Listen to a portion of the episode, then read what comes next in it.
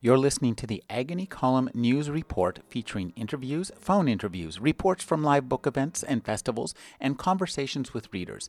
You can find additional news, interviews, book reviews, and more five days a week at the Agony Column website at trashotron.com slash agony.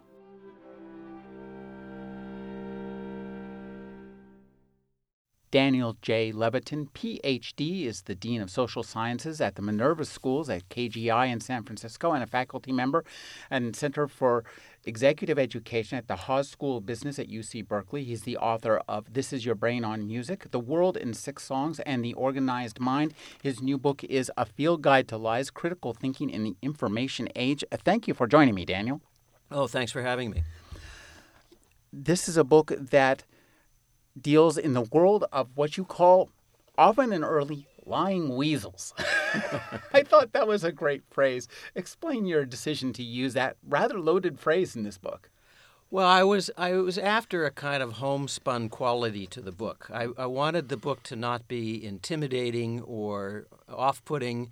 I do talk about some very serious ideas, but I wanted people to have fun making their way through it because and I figured, you know, language is one of the ways in which I can help people to have fun with the book. I language is important to this book and it's one of the key things that I realized I was halfway through the book and I read all the parts about the statistics and graphs and charts and I just got to the part about how we use words to deceive one another and you uh, made a telling statement that humans are a storytelling species. And I think this is absolutely true. I actually own narrativespecies.com. So that gives an idea of where I'm coming from. And what I realized was that the power of a graph or a chart or a statistic is that it looks like an objective fact, like this mic stand or your phone, something that really exists we can't debate. But what it really is, is in fact a story, and it uses the factness of itself to short to cover and short circuit the fact that we experience a whole story when we look at these things. That's a wonderful, uh, very descriptive way, eloquent way to put it. Statistics have the patina of fact and uh, irrefutability, as as do, as do the numbers that make them up. But statistics are gathered by people. Uh oh. I wouldn't say There's a problem. right, Houston. I think we have a problem. Uh, I I don't. I wouldn't go so far as to say that um, statistics are people too, but you know, they're gathered by people. Some of them, some of those people are well intentioned but misinformed or undereducated. Some of them are s- supremely well educated and manipulative. Uh, and you know, I think there's sort of an arms race going on between the public and the purveyors of of pseudoscience and half truths, and we need to keep up. Uh, this book is an excellent means of doing so. I think it's really nice. It's really laid out like a field guide. It's like you could take it out into the field and look at the different subjects. Oh, uh, right here I have this kind of statistic, or this is this kind of graph, and it doesn't add up. Uh, you know, my original idea for the cover of the book, although I didn't hold sway over the publisher with this, was it would be a cartoon. You know, cartoon in order, as you know, there are cartoons in the book. I wanted uh-huh. to convey this kind of fun. This is fun, you know, when you get into it. The cartoon on the cover would be a guy uh, who looks like a bird watcher, whatever your preconception is of what a bird watcher looks like. And he'd be, look somewhat harried, and he'd be holding a book in his hand and a magnifying glass. And he'd be in a field surrounded by cow pies of different sizes and shapes. I, I think that makes perfect sense. Let's just jump right into the numbers. Because this is the most common uh, lie we encounter statistics and damn lies. We all know the quote. Uh, we talk. You talked about um, that statistics are gathered by humans, and this is a crucial point in your book. And I think through a theme that we really need to think about is how statistics are gathered. Let's talk about averages. Um, there are three kinds of averages, and that's uh, already we lump three things under one label. We're in trouble, aren't we? We are in trouble. Next time you see an average reported, ask yourself could the average be obscuring something that I really need to know? because face it, you know, averages can be useful, but you know, buyer beware. What you're doing is you're taking a whole bunch of data points and collapsing them into a single number. Mm-hmm. So, I mean, I could tell you uh, if you're a salesman or um, you work for an investment firm and you're looking for prospects, I could tell you there's a room over there. There are 20 people in that room, and their average net worth is $5 billion each. You're going to want to go in that room, right? Mm-hmm. But the room could be Warren Buffett and 19 homeless people. I don't know how, that, how they all got in the same room together, but right, the average, you know, if you're talking about the mean, would be very high per person. Mm-hmm. It, it kind of obscures the fact that you've got a wide range. now, there are other kinds of averages. We talk about the mode. The mode is the value that appears most often. Mm-hmm. You've got 19 people who are homeless, and just, this isn't true of all homeless, of course, but let's just say, for the sake of argument, that these particular 19 homeless have no net worth, Mm-hmm. uh, zero dollars.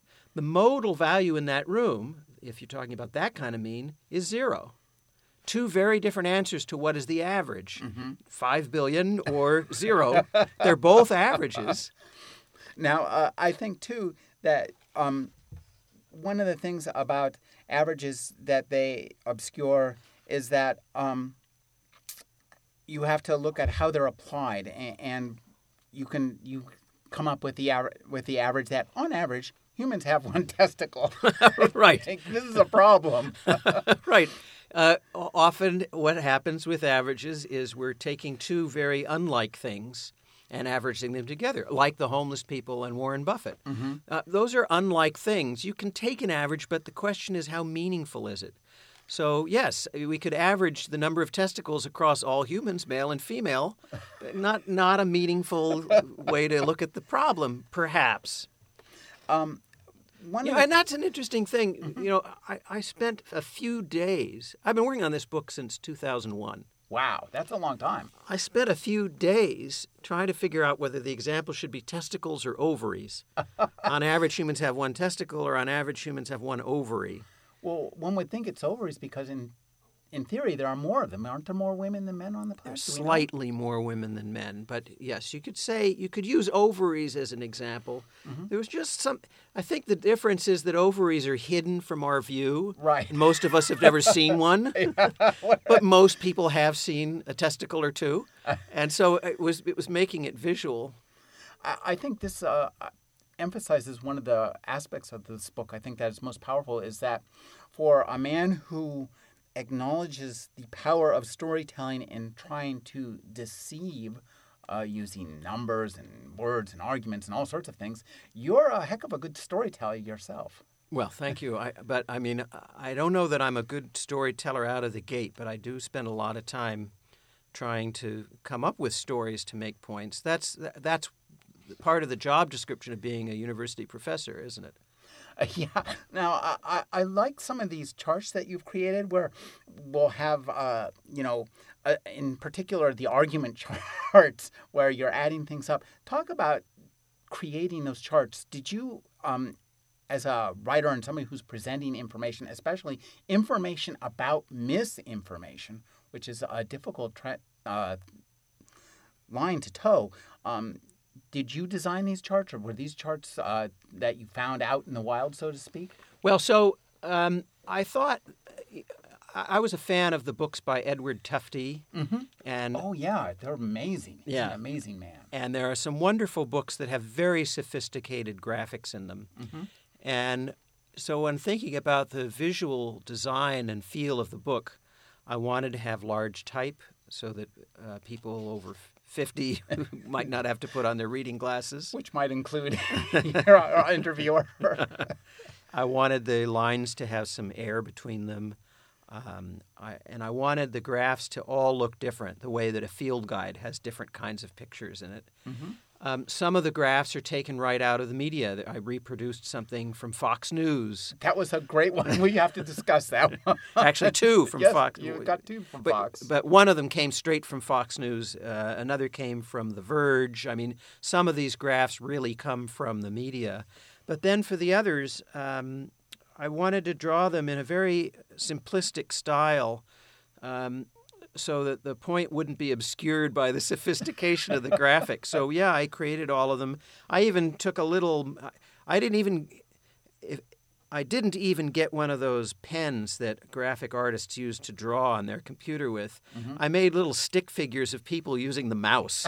So it has this very crude look, but I think an inviting look. I, I agree. I think it really makes the point uh, quite clear. Uh, and you were talking about graphs, and graphs are another place where uh, we are often and early deceived. So um, you uh, tell us a little bit about some of the shenanigans that people get to when they start putting things in graphs. For, the axes are really important. Right. So by axis, we mean the, the, sort of vertical line that's typically on the left of the chart, and then the horizontal line underneath. And there may be these little cross hatches or tick marks on them. Mm-hmm. Uh, and then there's a line or there are bars or something that are meant to tell you something. And don't get me wrong, graphs are probably the best way for humans to take in information as opposed to looking at a table of numbers. In a properly prepared graph, we can take in a whole lot of information uh, visually. And you know, if if you've got if you're comparing the sales figures for two different um, sectors of your company, and you've got a short bar and a tall bar. Mm-hmm. That that tells you a lot in an instant, right? Or if you've got uh, a line kind of undulating a bit, but moving from the lower left to the upper right for sales figures, mm-hmm. or for um, the number of people who are supporting a candidate, you know that tells you a story. Getting back to mm-hmm. stories, but um, either because they're poorly trained or because they're trying to put one over on you, graph makers often leave out the kind of detail that you need to figure out what's going on. They they'll often leave numbers out. They'll, mm-hmm. they'll just they'll they'll put the bars or the lines no numbers. What what does that mean, right? um, I don't want to have to take your word for it that it's increasing dramatically. What if the increase is insignificant? What if, what if we're looking at a million dollar company that has a one cent increase in sales this year, but they've zoomed in on it and scaled it so that that one cent increase takes up the whole graph, right? I mean, they, you can do that if they don't give you the numbers. Sure. Sometimes they give you the numbers, but they don't tell you what the units are. Mm-hmm. So, are these dollars or millions of dollars? Are they units sold? Are they the number of cupcakes the graph maker ate last month? You know, I mean, it could be anything. I was particularly enamored of this graph of the Bush uh, tax cut expirations. I thought that was a really powerful piece in communicating, for you to communicate to us exactly how graphs can be used to deceive people. Uh, describe this graph and how it works. So it's a little hard to describe without seeing it. Getting back to the point that, that you know, seeing something tells a story, but this is something that Fox News ran, and I think that they, they, to their credit, they took the actual data I mean, the, the, you, you, can't mm-hmm. dispute the data. The numbers they got are correct numbers. Mm-hmm. But what they did was they drew a picture in such a way as to give a different visual impression than the data actually tell. So if the Bush tax cuts expire in 2012, uh, they were about to expire, the you know, Obama was president then, but they were the old Bush tax cuts. The, mm-hmm. the provisions were about to expire. So at, at that point in time, uh, the top tax rate was 35%. And in a few months, when they expired, the top tax rate was going to go up to from 35% to about 40%. percent mm-hmm. Right? So that's a change of, oh, you know, five out of 35, about a seventh, about 15% mm-hmm. increase. Right. Right. Uh, but the way they drew the graph, rather than showing uh, a, a, full scale from 0% to 40%, mm-hmm. where you'd see a bar at 35 and another bar at 40, and the difference between the 40 and the 35 would, would be about 15% of the visual space. Sure. They didn't even start the graph until 34%. So now the one bar looks towers over the other, and it looks five times as great. And you know, if you're if you're just looking at it, you go, "Wow, that's that's." I don't want that to happen.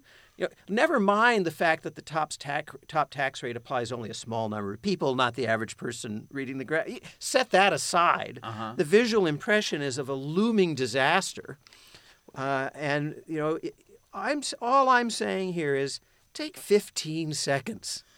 Just look and see if somebody has distorted the graph in some way and if maybe it's it's attempting to tell a story that's at odds with the facts. And, I think when we get to this storytelling idea, one of the things is to understand exactly what language the story is being told in. And that's uh, what I think your book does so well, which is to make us literate in all the details. And while we could spend the next hour discussing just the details on averages, means, and different kinds of graphs, I think what you do is so well is to give us each a very brief, to the point description of what these things are, how they should work, how they should normally tell the story if they're being at the queuing too close to what we would call consensus reality. And then you show, give us examples of how they are torn asunder. Uh, could you talk about finding the torn asunder examples? Because you clearly had a lot of fun doing that. Well, I did. Um, I told you I've been working on the book since 2001. Mm-hmm. I've been teaching at uh, McGill University a class on critical thinking to senior honors students. These mm-hmm. are very highly selected students. And since 2001, I asked them to, as an assignment, to take examples from the media of things that they were just learning in, in the in the in the course that we had together, things that didn't make sense to them or distortions. And um, they did so, and some of them continued long after they graduated to send me the, oh, Professor Levitin, I saw this. Uh, so I had I had all those to draw from a big big box of examples of, from assignments. I'm grateful to them for that. Uh, and then uh, I'm a member of the American Statistical Association. Oh, really? This is uh, a, a, professional group of, of professional statisticians, some of them academics, some of them work for big pharma or for uh, the investment banks, but you know, people typically people with PhDs in statistics, or like me, a PhD in an allied field, uh, and uh, people who publish in the statistical peer-reviewed journals. And I told them, you know, I'm writing this book. I'd love to get your examples, and they were very uh, supportive and, and eager to provide them. And so you know, it was kind of crowdsourcing from an interesting crowd. Have you gotten any uh, blowback from uh, people, say, in big pharma or the big uh, financial fields for the lying weasels? because big pharma and uh, the financial field is replete with people we might call lying weasels. I have not gotten any blowback. In fact, when my last book came out, um, The Organized Mind, mm-hmm I have a, a, small little section in there on critical thinking, mm-hmm. and I pointed out that um, you know in many cases when a doctor prescribes you a drug, you're better off not taking it. Mm. And, uh, and in the field guide, the book that, that's out now, I, I kind of review these arguments about why that might be so. That the the chances of side effects might be so much greater than the chance that this is going to help you. Right. That in fact the cure is worth worse than the disease in mm-hmm. many many cases. Statins being a prime example. Oh yes. You're five times more likely to be harmed by a statin than to be helped by it. uh, if you're just you know the average person. Right. you know, I'm using the word average, but I mean if if you look at all people who are prescribed them, certainly if you're in a select high risk group, the odds change. But uh, when I was talking about this book. Um, I spoke about it on the floor of Parliament in in uh, London. Wow. And a representative of GlaxoSmithKline came up and he said, "You're absolutely right." He said, "80% of the drugs that we make only work on 50% of the people." Wow. and he's using statistics right there to tell you a story that he's not telling uh, yeah. the public at large. Yeah. Uh, one of the things you do is talk about how uh, illustrations are used, and I think that's really fun because um, illustrations uh, uh, tend to uh, are so powerful. Again, there's that instant storytelling experience, uh, like a cartoon, I guess. And in a sense, you could call graphs, charts, and statistics uh, the mathematical version of a cartoon. Well, yes, we in, in our field we call it. We have a kind of stuffy name for it. We call it the visual display of quantitative information. Right. Well, that's Tufte's. Uh, isn't that his subtitle? Yes, exactly. okay. So, but you know, again, I think that graphs are the best way to convey most sticky numerical information, Mm-hmm. or in general, visual visuals are better. But they have to be properly done, and we all need to be armed. Mm-hmm. Um, so, you know, the next time you see a graph, look at it, see if the axes are labeled, Right. if the units of the numbers are labeled, uh, and then um, see if the axes are labeled in a consistent way. Mm-hmm. Sometimes people will change the scale in the middle of the line. I in saw order that to in one of those things. That was pretty wild. Yeah. Um, I guess the other thing we have to think about too is that these graphs and charts and statistics they're all based on information gathered by humans, uh, humans who may or may not be have gathered in information properly, correctly, tallied it correctly. There are so many like uh, breakpoints along the way between the reality that this information is trying to describe and the endpoint. You really have to be aware of that kind of stuff. You do. So, I mean, here's something practical. Um, the, the good polling organizations, well, the good journalistic outlets, when they present you the results of a poll, um, they'll tell you the margin of error. Mm-hmm. Uh, now, what does that mean? Well, it's telling you the accuracy of the poll based on on formulas that are well known among statisticians. Mm-hmm. If a news outlet isn't telling you the margin of error, they either don't know what it means or they don't want you to know what the margin of error is. But if I don't report the margin of error, I can say almost anything. My dog Winifred, an adorable dachshund, by the way, mm-hmm. is running for, as a write in candidate for mayor of San Jose, and she's ahead of all the other candidates with a margin of error of 100%. but if I leave that last part off, uh-huh. I can say it. And, and people do that. The other thing you want to know about polls is, and you know, the New York Times, CBS News, NPR, some of the better outlets will tell you this, not always. And you know, some of the, it, it's inconsistent whether or not they do this, but they'll tell you something about how the sampling was done. Mm-hmm. The whole um, bedrock on which polling rests is that everybody in the group that you're interested in talking about, in theory, has an equal likelihood of being polled by you, of being asked by you. Right. And you have to be careful about the kinds of biases that may slip in. Back in the 1940s, if you were to poll voters by calling their landlines, those polls would skew towards the wealthy. Mhm. Landlines were relatively rare. Sure. Now, landline polling skews towards older folks because people under the age of 25 typically don't have landlines, they have cell phones.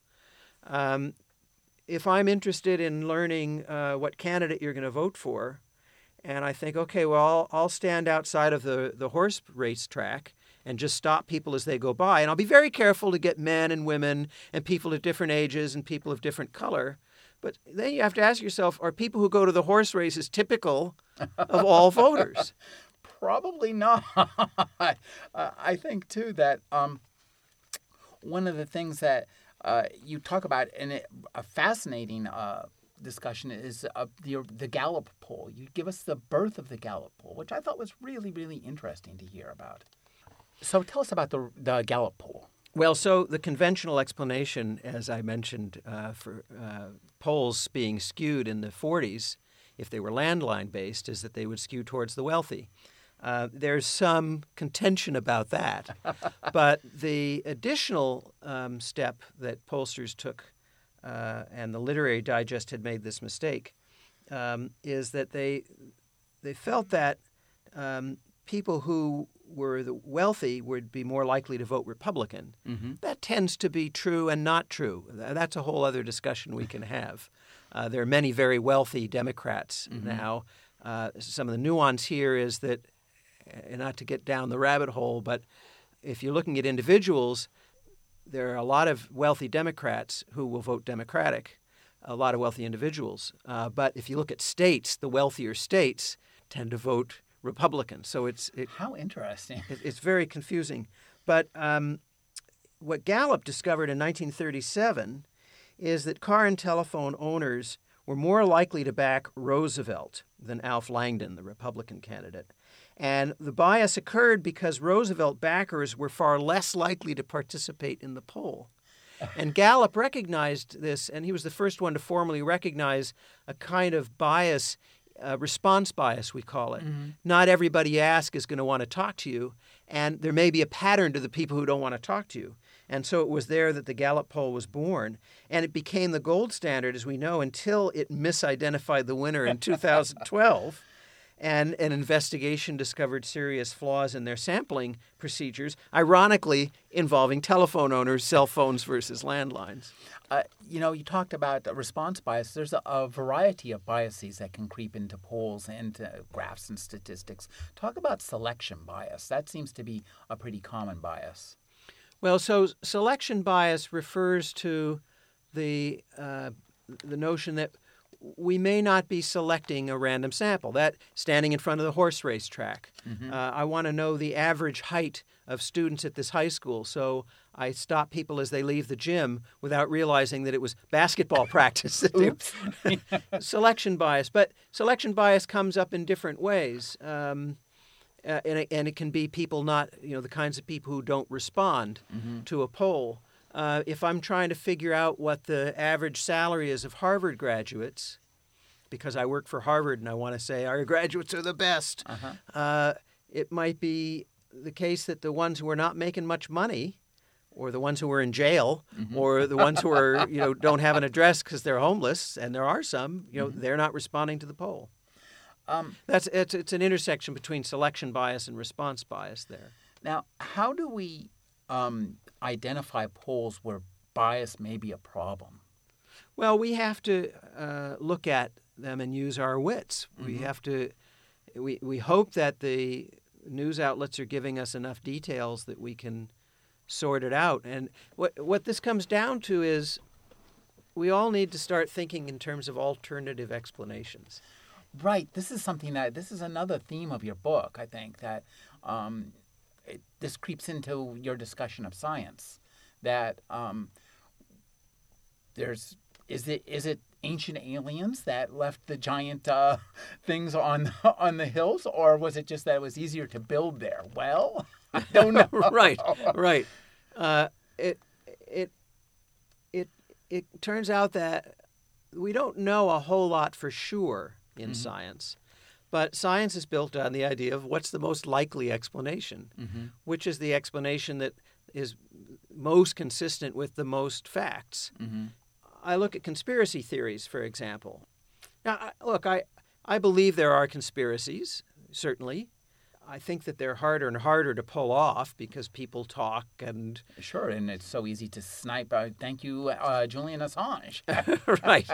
Um, but you know, some of them are just I can't I can't say with certainty that humans didn't walk on the moon, mm-hmm. but there are perfectly reasonable explanations and alternative explanations for some of the things the conspiracy theorists cite. Mm-hmm. So in the moon landing case, uh, they say, oh well, it's really strange.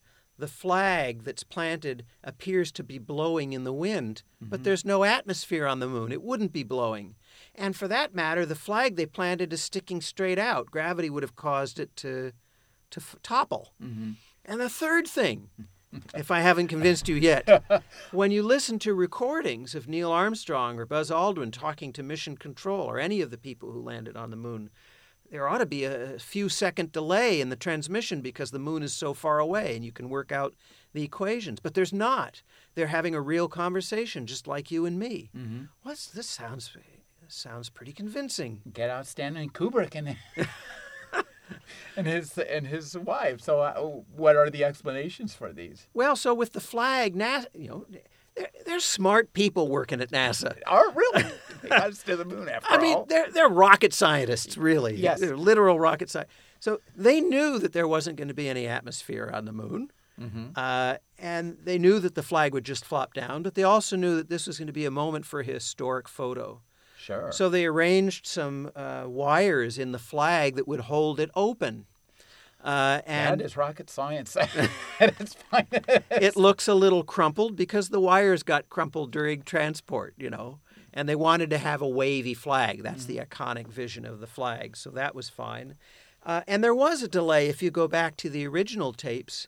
But mm-hmm. when news outlets, major networks broadcasted it later after the fact, not live, of course, sure uh, they realize the audience doesn't want to sit there for five seconds of silence and static in between comments. They want to hear what's being said, so they edited it out. And you know, some of them even ran a little disclaimer: "We've edited this conversation." you know, and now the conspiracy theorists have an answer for that. They uh-huh. say, "Oh well." Uh, all these NASA people have been bought off by the big military industrial complex who are trying to put what you know they've been paid off, and those who wouldn't get paid off died mysterious deaths. And sure, it's it's possible. I, I can't say it's impossible. It it just seems implausible to me. Right now, um, it seems improbable, and probabilities get a, a good look at in this book because you are, after all, a statistician. So, talk about the way that probabilities can be expressed can express what seem to be facts, but actually convey what is, uh, by any other name, a lie. Um, well, so one case of that, I, I, don't know if it rises to being a lie, but it's certainly misleading. Um, suppose your doctor, or you, you, suppose you read about, leave the doctor out of it. A drug company says you should take this drug because it will um, decrease by half the likelihood of you developing this condition. Mm-hmm. Now, there's side effects associated with the drug, and the drug is costly, but wouldn't you like to reduce by half this one way in which you might die? Mm-hmm. And so, well, that's a probability, that's a number, and it seems infallible. But take a step back. What were the what was the probability I was going to get this thing in the first place?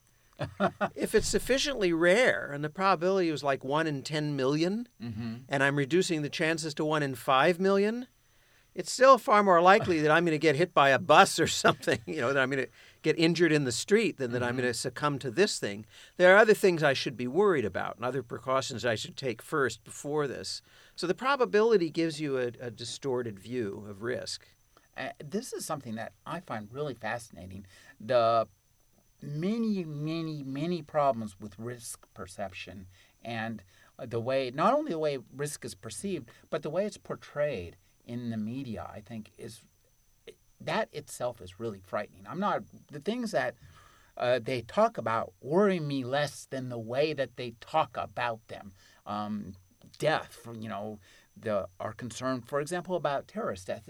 People who are killed by terrorists, that's a terrible tragedy. Nobody wants to argue that.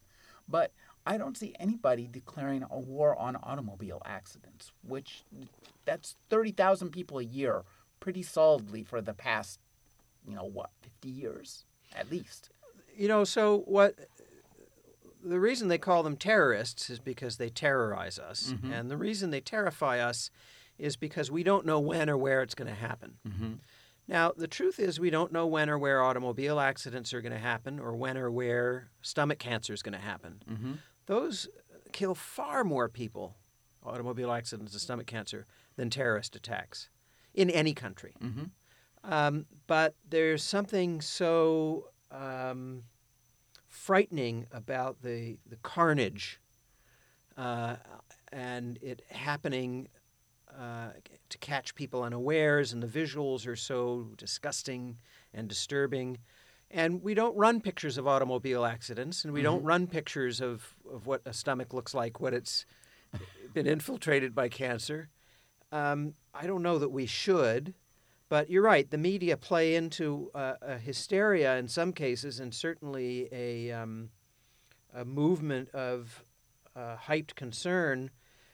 And it, it's not as though we really can do anything about terrorism. Um, it's it's an unpopular thing to say, but um, most of what we go through at the airport is window dressing. Mm-hmm. Security theater. It's yeah, it's security theater, and um, it's it's not really curbing um, terrorist attacks because the terrorists that, that want to take down a plane will figure out another way. Um, I know of a couple of ways, and I'm not going to mention them on, on the radio. Uh, but I mean, this is you know, it, yeah, maybe you stop a shoe bomber now and then, mm-hmm. right? But um, no, it, it's theater and it's meant to assuage us and to give us a sense of comfort. Um, but as you say, it's a number of studies have been done. Paul Slovic from the University of Oregon made a, a, a bit of a career out of this, showing that um, our perception of risk is heavily biased by media coverage for something. So we overstate, we overestimate the number of drowning deaths there are, or the Mm-hmm. number of people that get hit by lightning in a year, because those are reported on in the same way that terrorist activities are. Uh, it's just a foible of the brain, uh, how we're constructed, that we give more statistical weight to things that are vivid, and we have to fight that. I think we all want to be rational decision makers. We have to fight it. And- And I think this gets back to story. Terrorism is a very compelling story. You see it, people, enemies, heroes, uh, villains. It's all right there. Um, automobile accidents and stomach cancer, not so much. Right. Um, and it feels like we can do something about terrorism, and we can, but we can also do something about stomach cancer. yeah, I would think so. One of the things that crops up in often in public discourse is the expert. Often they're not experts or they're not experts at what they're talking about. Talk about the problems with expertise. Well, two things to say about that. One is there are, in fact, experts on things. Um, maybe not everybody who thinks they're an expert is one, but there are experts. You know, there are a handful of people alive who've walked on the moon. They know more about it than anyone else. there are people who have won Nobel Prizes or Kennedy Center honors or uh, National Book Awards. They know more about their domain than, than the average person. There's a culture uh, increasingly in the United States of distrust for experts. And Wikipedia was founded on the idea that experts shouldn't hold any more sway in a Wikipedia entry than the average person. And that was a good strategy at the beginning when Wikipedia was small and needed to grow quickly. Mm-hmm. Not such a good strategy now because we all rely on it. And there's no way to know when you look, a, look up an article on, say, brain surgery, whether it was an actual brain surgeon who is the last person to edit it or just some 12 year old reading, you know, a World Book Encyclopedia from 1962. You don't know. Mm-hmm. Um, and so that's a problem uh, the lack of re- regard and respect for expertise. And then the second problem is that a lot of people who are not experts will start opining about things outside their domain. And we need to be on guard for that. I did an interview um, earlier today. You, you, you were here for it. And at the very end, the journalist asked me uh, about the Iowa caucuses and what I think about why they have so much sway and they get so much attention. And uh, I thought it was really that was an interesting conversation to overhear. I have to say. and I said, you know, I rail against people who go on the radio and start talking about things they're not trained in. I'm not going to take the bait on this one. I'm not a political scientist. I have no special insight into this. I, I think that that is uh, that in itself, that interview in itself is such a great demonstration of the principles of this book. That um, the power of this book too is that we can, uh, having having read this, we can look at when somebody's consulted as an expert. One of the things you say is that often somebody's an expert, but they're not consulted about their field of expertise. They're, um, for example, uh, a gastroenterologist, for example, giving a picture of a patient's overall health. That seems like that's not maybe the best person person you want to ask. Right, and there I, I detail in the book a case of a poor woman in Britain who was put in prison for killing her baby based on testimony, epidemiological testimony by a pediatrician who had no training in epidemiology. And once they got uh, um, some epidemiologists and researchers involved, she was acquitted, and the you know the evidence was quite clear that she was not responsible. I, and that too was a, a misuse of statistics and probability as Yeah, well. I yeah. thought very telling um, how stuff can be multiplied out. You read the book very carefully. Yes, I, I love the. We talked about this earlier, but I think that one of the most powerful aspects of these of this book are these charts you make, where you have um, it's kind of like a tic tac toe, and only you're adding up numbers and, and probabilities. I think that that style of reasoning and that look at reasoning and the way you also mathematicize the language sometimes is really helpful in extracting the emotional aspects of storytelling that get mixed in with the raw math of statistics. So I introduced something called the fourfold table. I like that. Yes. which is just a, four little boxes, and you don't have to have anything more than um, 12 year, a 12 year old's arithmetic ability to calculate probabilities in some very complicated cases. If you're given the numbers and you follow these these instructions I give, you just fill in the boxes, calculate probabilities. It's visual instead of having to go through equations. Now, uh, I know statisticians who still use the fourfold table, people who are very skilled mathematically, just because it's so easy. And, and I, I hope more people will adopt them. Um, this book also looks quite takes quite a deep look into the way um, we use language to argue our point, um, and I think that uh, this must be the year of Bayesian reasoning because I talked to Sean Carroll uh, about his book called The Big Picture, and he has a quite a bit in there about Bayesian reasoning, which is underlies I think all of what most people consider how to argue back and forth but most people don't understand exactly how that tool is applied. So tell us a little bit about Bayes and about Bayesian reasoning. The Reverend Thomas Bayes was a Presbyterian minister and a statistician. And he came up with an idea that was very powerful um, that I would now say is a bedrock of the scientific method.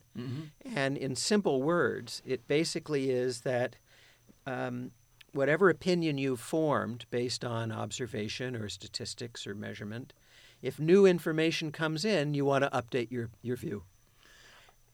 And wow, that, that's isn't it? Uh, uh, Aquinas also said that too. Uh, I am not a philosopher. I, I believe, Yeah, I I do not so. know. That that he said that uh, essentially God made the world. We might not understand it, so we might be ought to be willing to update our information if we get it. That's why we have these brains. Interesting. Aquinas, you I, say? th- I think it was Aquinas. Could be. Uh, seems plausible.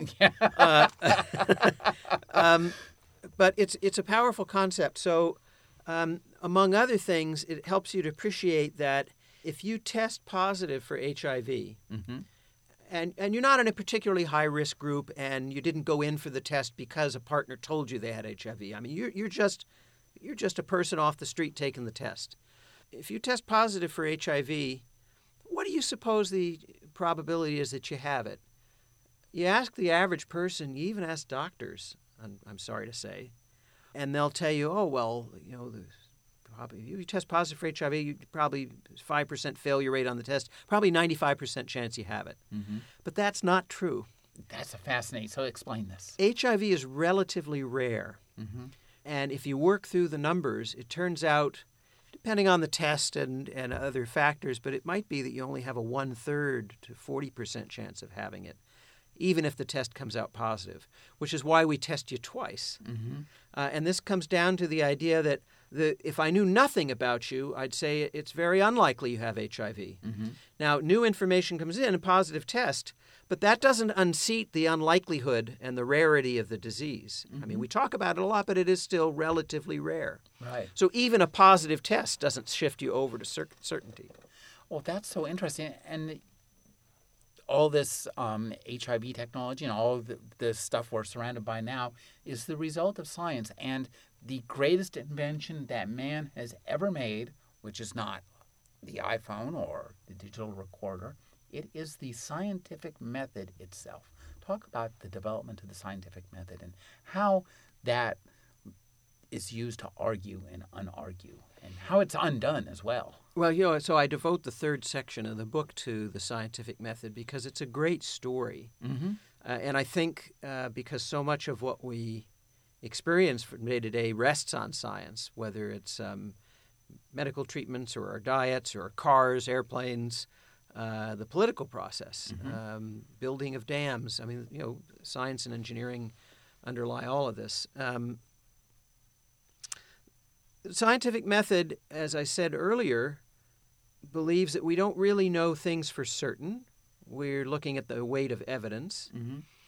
We can't prove a negative. I, I, so just because I haven't found evidence for something doesn't mean it's untrue. Just because I haven't seen something doesn't mean it doesn't exist. Mm-hmm. But we also try, I think the, the most important point to me is that we try to conduct controlled experiments. Mm-hmm. That is, we try to compare conditions in a systematic way. Mm-hmm. And Semmelweis, Semmelweis uh, an Austrian doctor, was one of the first to apply the scientific method and come up. He was a precursor to the germ theory of disease transmission. What a fascinating story that is, too. So uh, he's working at a hospital and he notices that there's a lot more women dying of childbirth in one ward than in the other. And there's a lot more infant mortality in the one ward than the other, and they can't f- uh, figure it out. And he's got different theories about it. At one point, he notices that priests are walking through the first ward on their way to uh, give last rites and they're ringing their bells, and maybe the sight of a priest and a bell ringing, you know, struck terror into the hearts of the women in the first ward, and it caused them to die. Uh-huh. Well, he ruled that out by having the priests take a different route. Mm-hmm. Things didn't change. And then he noticed that I mean, there are several iterations of this, but the short story is that he also considered that maybe the women who end up in the first ward come from a different part of town, mm-hmm. and maybe the water they had been drinking was contaminated. Well, he rules that out. Um, and then he notices that the doctors who were performing the births in the first ward um, were the trainees who had come from the cadaver room where they were doing dissections, and they'd often be in the middle of a dissection of a cadaver when you know the call would come. Oh, you know, Mrs. So and So is having birth. You better get over there. And you know, this is they were, they didn't wash their hands. We we didn't know about that back then, mm-hmm. and he came up with the hypothesis that maybe they were introducing some what he called putrid material into the woman mm-hmm. from the cadaver. And his theory was his hypothesis was that if that were true, then if they would only wash their hands, he might reduce the death rate. And, and that's in fact what happened. And I think, too, that the way that you tell this story uh, suggests that science itself is so powerful and so well inground into our understanding of how we talk to one another that it can be easily misused that you know we can look at the source of the science. We need to look at where this science is coming from. And the big thing that we can all do here, mm-hmm. I want to make this practical. I want to give everybody a tool right. in the book. The big thing we can do is ask a series of questions, the first of which is Was there a control group? Mm-hmm. If you read that this drug gave people extra spring in their step and they were solving crossword puzzles like never before, and their sex life is improved, and everybody likes them now, and they're rich. uh, now you can ask yourself, well, okay, what, how was the experiment conducted? Mm-hmm. Um, was there a control group? Did you give the drug to some people randomly selected and give a placebo, something that looked like the drug but was inert to others? If you don't have the control group, there are a whole bunch of more likely explanations mm. than it being the drug. And of course, in that case, it sounds too good to be true. Here's an example of a control group problem. It was widely reported some years ago that listening to Mozart for 20 minutes made you smarter. Oh, the Mozart babies. Right. You know, the governor of Georgia started buying CDs for new new mothers in Georgia with government money. Oh, wow. um, well, here was a study where there was no control group, mm. really. I mean, they, they had two groups of people come into the lab. One of them listened to Mozart, one of them did nothing. Mm-hmm. And then they took these tests. And the ones who had listened to Mozart did better on the test than the ones who did nothing. Now, fortunately, yes, there was a control group, music compared to nothing, but nothing may not be suitable. Mm-hmm. And dozens of follow up studies showed that the Mozart didn't make you smarter, but doing nothing for 20 minutes kind of puts you into a low state of mental arousal so that your performance actually declined. So doing nothing made you stupider. Yeah. Thus making the Mozart people seem all that much smarter. Yeah. Uh, you also discuss the infamous uh, vaccine case. I think that that's something that's the harm that bad science can do is just astonishing. So, um, Andrew Wakefield was a British physician who published some years ago a link between the MMR, measles, mumps, rubella vaccine, and autism. It got a lot of headlines, especially in the tabloids.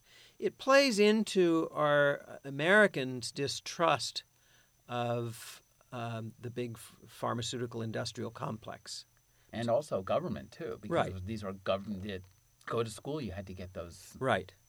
It also plays into the idea that, you know, autism is a disorder that must have an explanation. Mm-hmm. And, um, you know, what are these drugs they're making us give our kids? And uh, Wakefield has been thoroughly discredited. His work has been retracted. Uh, many, many studies have been done since then that show there's no link. We, you and I were talking earlier about biases, foibles. The, the brain has certain um, foibles, and one of them is that having learned something early on, it's very difficult to unseat that.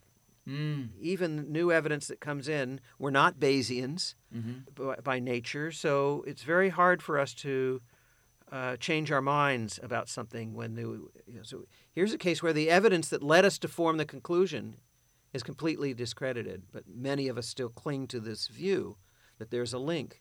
And you mentioned the dangers. The very real dangers were that a whole wave of parents stopped vaccinating their kids. There was an epidemic of measles as a result, uh, and there was no change in the autism rate. Mm-hmm. So when I talk about critical thinking, I'm not talking about some esoteric skill that is going to not really benefit people. I'm talking about very real day to day issues. While being no fan of the ex vice president of the United States, I did really one thing he said that I thought was true, and you uh, come chime in on this too, is the idea of unknown unknowns. I think that this is a really powerful concept that we really need to wrap our brains around, and it's by virtue of the way it's described, it's difficult to do so. Yes, so you know, Dick Cheney talked about the known knowns and the known unknowns and the unknown unknowns, and it was it's very difficult to track that with all the repetition of similar sounding words. So I tried to rephrase what he said using different words in the book.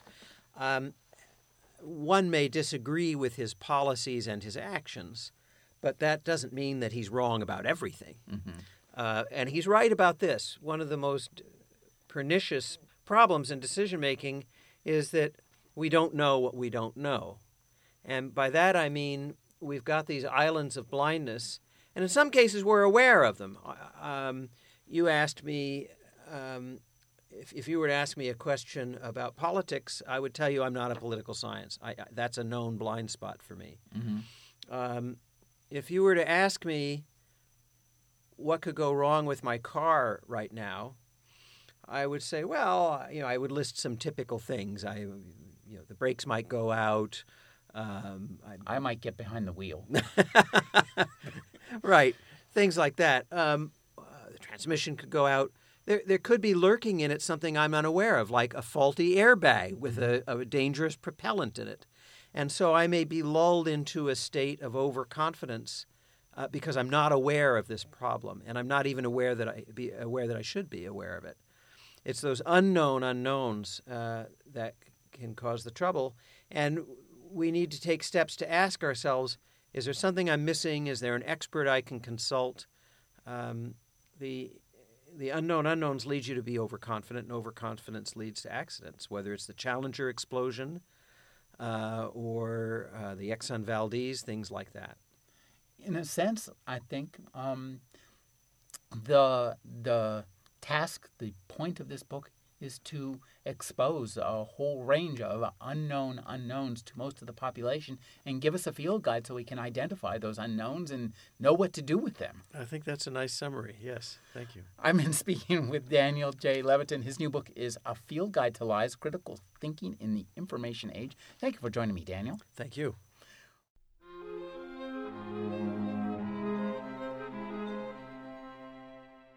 You're listening to the Agony Column News Report featuring interviews, phone interviews, reports from live book events and festivals, and conversations with readers. You can find additional news, interviews, book reviews, and more five days a week at the Agony Column website at trashotron.com slash agony.